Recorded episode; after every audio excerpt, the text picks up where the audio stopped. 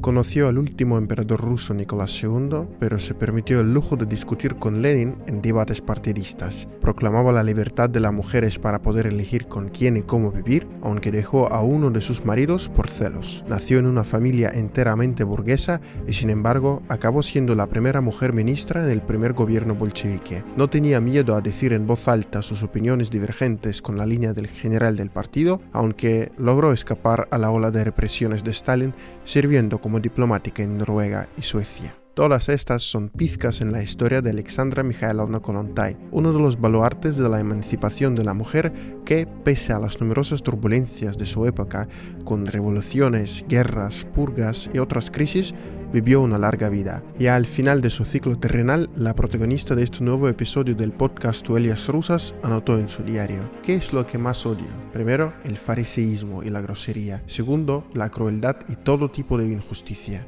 Tercero, la humillación de la dignidad humana. Alexandra nació en 1872 en el seno de una antigua familia noble con un futuro programado hasta la ceremonia de su entierro. Bailes, teatros, charlas y chismes de la alta sociedad, joyas y viajes interminables a Europa con un marido elegido por la familia. Inicialmente, todo indicaba que Kolontai repetiría el camino de muchas mujeres de su estamento, condenadas a fingir la felicidad sin poder participar plenamente en su propia vida, existiendo solo físicamente. No fue el caso de nuestra heroína. A diferencia de otras, ella pudo extraer lo útil de sus raíces burguesas y canalizarlo para intentar diluir en la fragmentada sociedad rusa partículas de justicia social. Tras obtener su padre el rango de general, la familia se trasladó a una mansión donde Alexandra tenía todo lo que necesitaba, una habitación individual, niñera, armario para vestimentas lujosas, una enorme librería y los mejores profesores para la educación en casa. La joven no desperdició el capital que sus padres invirtieron en ella. Aprendió cuatro idiomas y pasó con éxito el examen de matriculación. Apenas vio la luz en la alta sociedad de entonces, se formó toda una horda de admiradores que la rodeaban por doquier. Como correspondía a su noble estatus, Alexandra tiró al basurero las aspiraciones de muchos de sus pretendientes. Uno de los caballeros incluso no pudo soportar el cruel rechazo de la futura revolucionaria y se pegó un tiro. El despegue espiral hacia las cimas de la alta sociedad alcanzó su pico en el año 1890, cuando Alejandra, de 18 años, fue presentada a la entonces emperatriz y cenó con el sucesor al trono Nikolai Alexandrovich, es decir, Nicolás II aunque el destino obsequió a nuestra protagonista con la oportunidad de contraer matrimonios prometedores, como el que le propuso un ayudante del emperador Alejandro III, se enamoró de un pariente lejano, Vladimir Kolontai. Luego de dar a la luz a su primer hijo en 1894, Alexandra se decepcionó rápidamente de la rutina y se sintió atraída por las ideas socialistas con las que ya se había familiarizado durante sus primeros viajes a Europa. Tras unos años de vacilación, Kolontai se mudó al viejo continente y en 1898 ingresó a la Universidad de Zúrich, dejando a su hijo al cuidado de sus abuelos. Durante su estancia europea, la noble no tardó mucho en establecer contactos con personajes fundamentales del movimiento marxista, a diferencia de otros socialistas rusos que vivían en la emigración forzada como prófugos de la justicia zarista, se destacaba por su estilo de vestir y por sus modos que hacían saltar chispas a los hombres. Me pareció guapa, iba vestida de una forma diferente de la que habitualmente se veía en las emigrantes rusas que querían subrayar su desprecio por la feminidad y habló de algo que debía atraer un chico de 18 años, anotaba el periodista y corresponsal de guerra Ilya Ehrenburg. Pese a que los padres no aceptaban la pasión de su hija por el marxismo, seguían enviándole dinero a su vástaga, que lo destinaba a recorrer el viejo continente y nutrirse de ideas revolucionarias. Esta preparación no fue en vano porque volvió a Rusia unos meses antes de estallar la revolución de 1905. Kolontai figuraba entre los agitadores que intentaron detener el paso de los obreros hacia el Palacio de Invierno en San Petersburgo el 9 de enero de 1905, conocido como el Domingo Sangriento. Al darse cuenta de lo inútil de sus esfuerzos, nuestra protagonista se unió a las filas de manifestantes pacíficos que se acercaban con banderas, iconos y retratos de Nicolás II para entregarle al zar una petición sobre reclamos obreros. No obstante, la Guardia Imperial acabó con la marcha a balazos y latigazos convirtiéndola en una matanza que sirvió como detonante de la primera revolución rusa que hizo tambalear las bases del régimen monárquico. Para Kolontai, aquella ola de inestabilidad fue el escenario perfecto para emplear sus dotes oratorias con constantes discursos ante audiencias de lo más diversas. En ese periodo conoció a Vladimir Lenin, que prestaba oídos a sus opiniones, algo que luego le permitió ser una de las pocas personas que se atrevía a alzar la voz en contra del curso general que trazaban los del partido bolchevique. En los años posteriores a la primera revolución rusa, que debido al carácter parcial y ambiguo de las concesiones del gobierno zarista solo postergó el cruel final de la dinastía Romanov, Kolontai volvió a Europa, que seguía siendo un refugio para los disidentes políticos rusos de la época. La participación en diferentes conferencias socialistas la ayudó a cimentar su capacidad de seducción verbal, un factor clave que determinó el éxito de su futura carrera como representante diplomática de la URSS en diferentes países. Cuando estalló la Primera Guerra Mundial en 1914, Kolontai, como súbdita rusa, tuvo que huir de Alemania y trasladarse a Suecia. Nuestra heroína pertenecía a esa parte de la sociedad global que se impregnaba cada vez más de las reflexiones sobre el carácter absurdo de aquel conflicto. Para salvar a su hijo de la movilización, decidió hacer uso del encargo de sus colegas socialistas que le habían encomendado impartir conferencias en Estados Unidos. La gira incluyó más de 100 ciudades, donde la burguesa de nacimiento y revolucionaria por convicción hizo furor entre el público local. En 1915, Alexandra se incorporó formalmente al partido de los bolcheviques, apoyando su idea de que era necesaria una guerra civil contra los gobiernos beligerantes. Esa postura le permitió forjar relaciones más cercanas a Lenin. La noticia de la abdicación de Nicolás II y la revolución de febrero de 1917 sorprendió a Kolontai en Noruega. En marzo volvió a Rusia, donde desplegó una actividad febril tanto para preparar la insurrección de octubre como para promover la organización de estructuras feministas dentro del partido.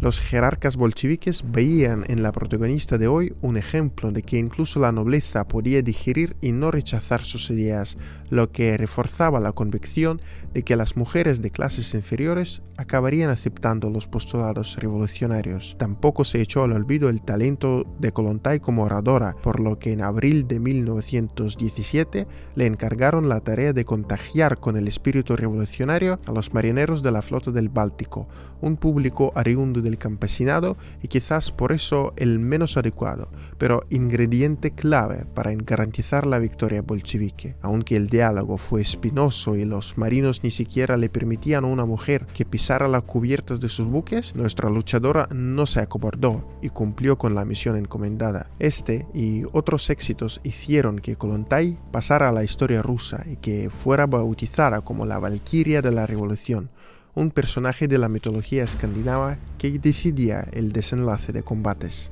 Los mítines con los marineros tuvieron también una dimensión sentimental para Alexandra, ya que se enamoró de Pavel Dibenko, un campesino que apenas sabía leer, pero que no obstante fue nombrado como primer comisario de asuntos marítimos de la República Soviética. Dibenko era 17 años más joven que su novia, aunque ni la diferencia etaria, ni las brechas en el nivel de educación y en la posición social impidieron que siguieran adelante con su relación, que terminó por prolongarse hasta que la mujer se enteró de una infidelidad de su marido, que acabó fusilado durante la época del gran terror de Joseph Stalin en los años 30.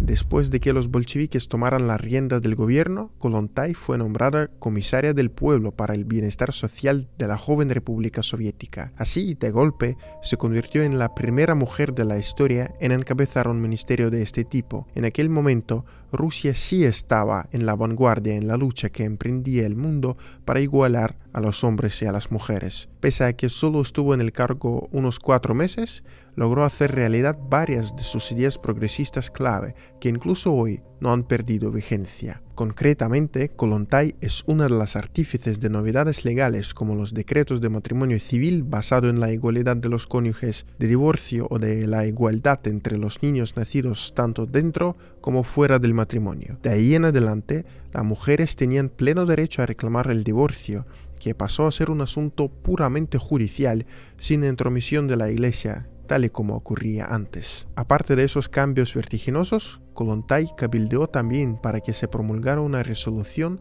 proclamando la protección de la salud materna e infantil. Por primera vez en la historia de Rusia, el Estado empezó a considerar este asunto como su responsabilidad. Otras reformas incluyen la fijación de licencias por maternidad o la organización de jardines de infancia.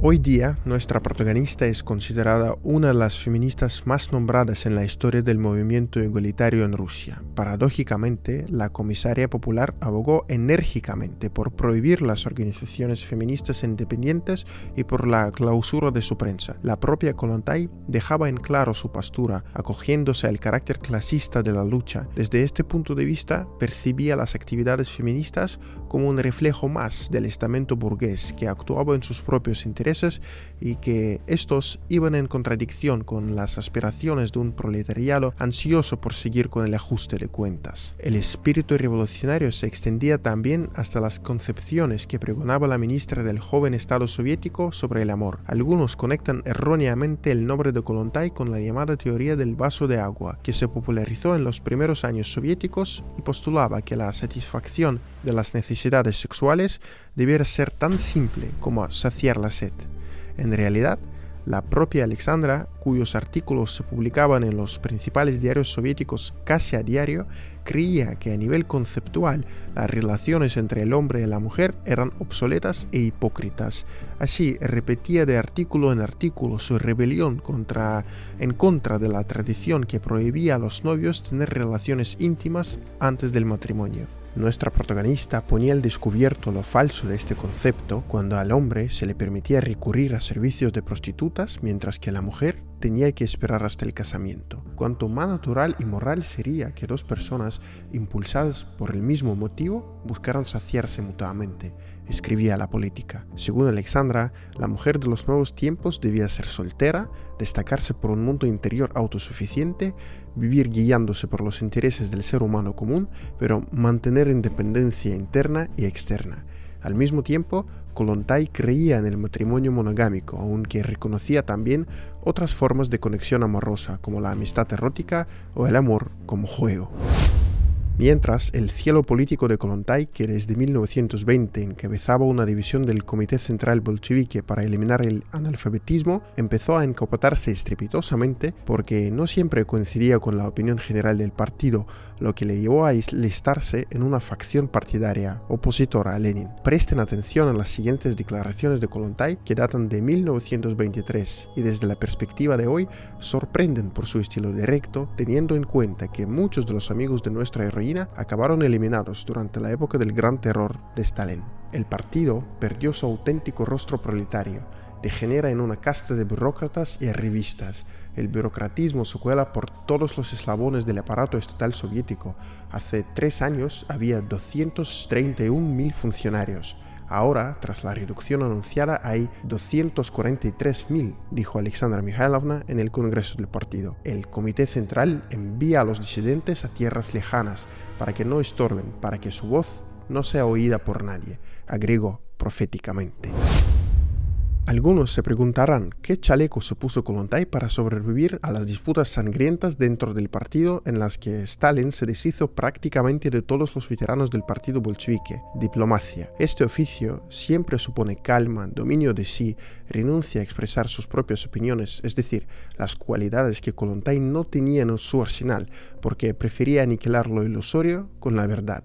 Sin embargo, la diplomacia le tiró un salvavidas a la protagonista de hoy, que no tardó en aceptar el socorro y dejar atrás algunos de sus principios para servir a su patria. A lo largo de su trayectoria diplomática, Kolontai se desempeñó como representante plenipotenciario en Noruega, Suecia y México, donde permaneció solamente unos meses. Aunque arrancó su carrera en Noruega en 1923 como empleada ordinaria, logró subir rápidamente en el escalafón profesional. Entre otras tareas, Kolontai consiguió concretar una venta de más de 400.000 toneladas de pescado para dar de comer al hambriento pueblo soviético.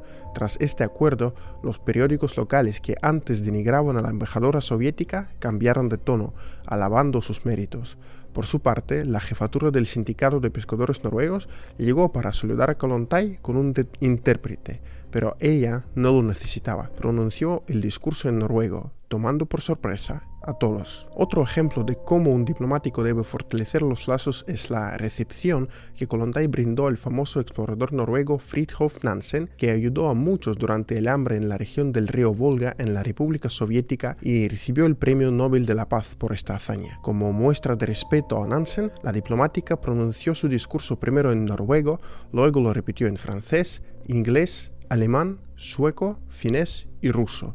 Este era el nivel de la primera mujer embajadora del mundo. Obtuvo satisfacción, pero alegría ninguna, comentaba Kolontai su nombramiento.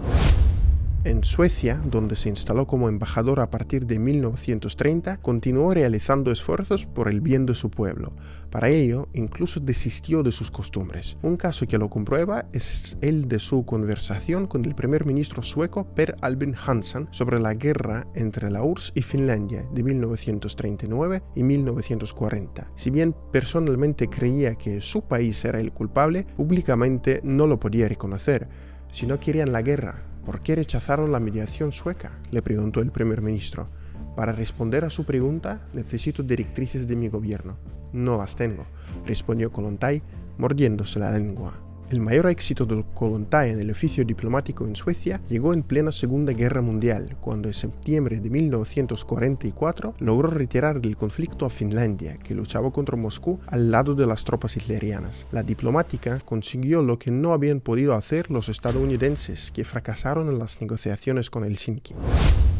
Desde verano de 1945, Kolontai, que tenía 73 años, empezó a ejercer como asesora del Ministerio de Exteriores, cargo que ocupó hasta su muerte en marzo de 1952. Solo en medio oficial, el diario Izvestia se hizo eco de la muerte de la Valquiria de la Revolución, al escribir 30 líneas en nombre de un grupo de camaradas. La propia Kolontai esperaba un desenlace parecido, porque entendía perfectamente cómo funcionaba el partido, que, como cualquier organismo social, estaba plagado de discordias sin resolver. Como sus camaradas no se atrevieron a eternizar poéticamente a su heroína, les dejamos unas palabras de la mismísima revolucionaria que resumen perfectamente su vida. Desde mi juventud siempre rabiaba por algo, buscaba algo nuevo, siempre superaba las barreras. Desde temprana edad era rebelde.